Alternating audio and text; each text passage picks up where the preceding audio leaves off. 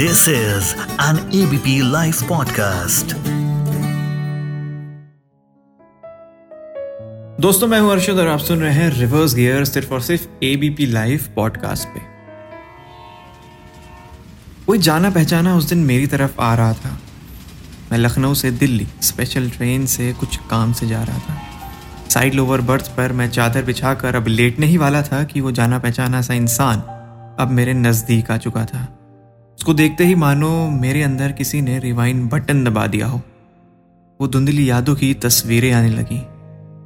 वो मुझे देख रही थी और मैं उसको देख रहा था। वो सालिहा थी। सालिहा मेरा सपना थी जो वक्त ने मुझसे किसी गली में बैठी चालाक बिल्ली की तरह छीन लिया था। सात साल हो गए थे उसकी शादी को। और कॉलेज के बाद आज मिली थी वो मुझे।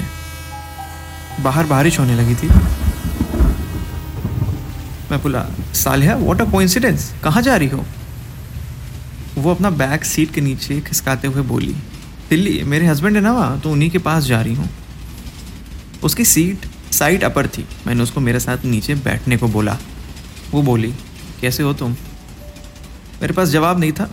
हाँ ठीक हूँ। उसके साथ कॉलेज कैंटीन में चाय की चुस्की से लेकर असाइनमेंट के लिए भाग दौड़, सब मेरे जहन में किसी बवंडर की तरह घूम रही थी। Saliha Mirza IIMC batch 2012 and 13 ऐसे देती थी वो अपना इंट्रोडक्शन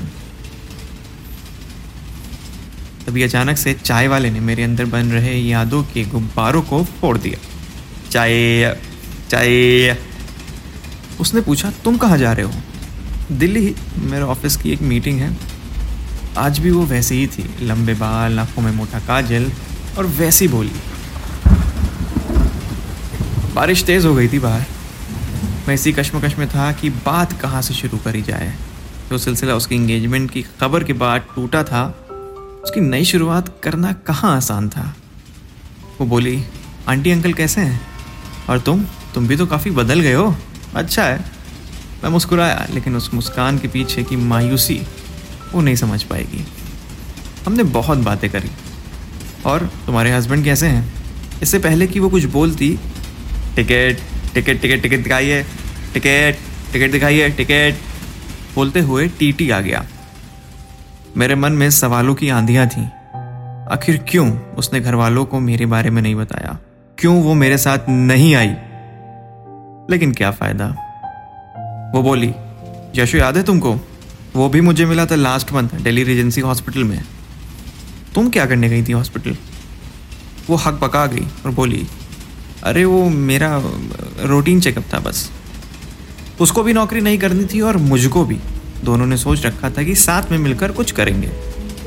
लेकिन जो सोचो वो होता कहाँ है? हकीकत हमारे सपनों को हमसे चुरा ही लेती है। उसकी बोली में घबराहट और तकलीफ़ ज़ाहिर हो रही थी।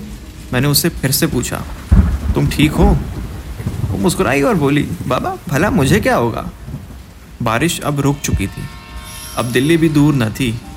मैं चाहता था कि ये सफ़र कभी ना ख़त्म हो। ऐसे ही हम दोनों बैठे रहें और बीते सात सालों की छूट चुकी शक्कर एक दूसरे में घोल दें। तभी उसने अपना पर्स खोला और मेरा दिया हुआ राजस्थानी जरी वाला शीशा दिखाया। तुमने अभी तक संभाल कर रखा है? हाँ और क्या? हमेशा से ही मेरे बैग में है। मुझे डर था कि आज के बाद फिर पता नहीं कब उससे मुलाकात होगी। मुलाकात होगी भी कि नहीं होगी? स्टेशन बस दस मिनट की दूरी पर था। तब अपना बैग सीट से बाहर निकाल रहे थे। ट्रेन नई दिल्ली स्टेशन में दाखिल हुई। मैंने सालिया से कहा, रुको, मैं वॉशरूम होकर आता हूँ, फिर चलते हैं।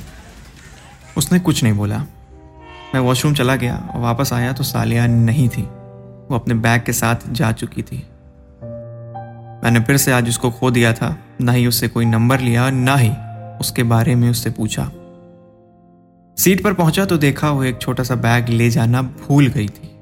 मैंने बैग खोला तो उसमें दिल्ली के किसी रीजेंसी हॉस्पिटल से डॉक्टर सोम का प्रिस्क्रिप्शन था। मैंने नंबर पर कॉल किया। हेलो, डॉक्टर साहब, ये मिस्टर आदिल आपके पेशेंट हैं? आदिल, उसके हस्बैंड का नाम है। यस, बताइए। सर, मुझे आप बता सकते हैं कि उनको क्या तकलीफ़ है? He suffering from blood cancer Saleha अपने हस्बैंड के पास रेजेंसी हॉस्पिटल वापस जा रही थी और आज फिर मैं उसको समझ नहीं पाया। कहा था ना आपसे, हमारे सपनों को हकीकत हमसे चुरा लेती है। तो दोस्तों, ये थी प्यारी सी कहानी। उम्मीद करता हूँ आपको पसंद आई होगी। और अगर पसंद आई है तो अपने दोस्तों के साथ शेयर करिए और इंस्टाग्राम और व्हाट्सएप सब पर स्टोरीज लगाइए। और अगर आप मुझसे जुड़ना चाहते हैं या मेरे तक कोई बात पहुंचाना चाहते हैं तो मोहम्मद अरशद ज़ीरो नाइन के नाम से आप मुझे इंस्टाग्राम पर ढूंढ सकते हैं। और इस शो की ऑडियो डिज़ाइनिंग करी है हमारे ललित भाई ने। शुक्रिया।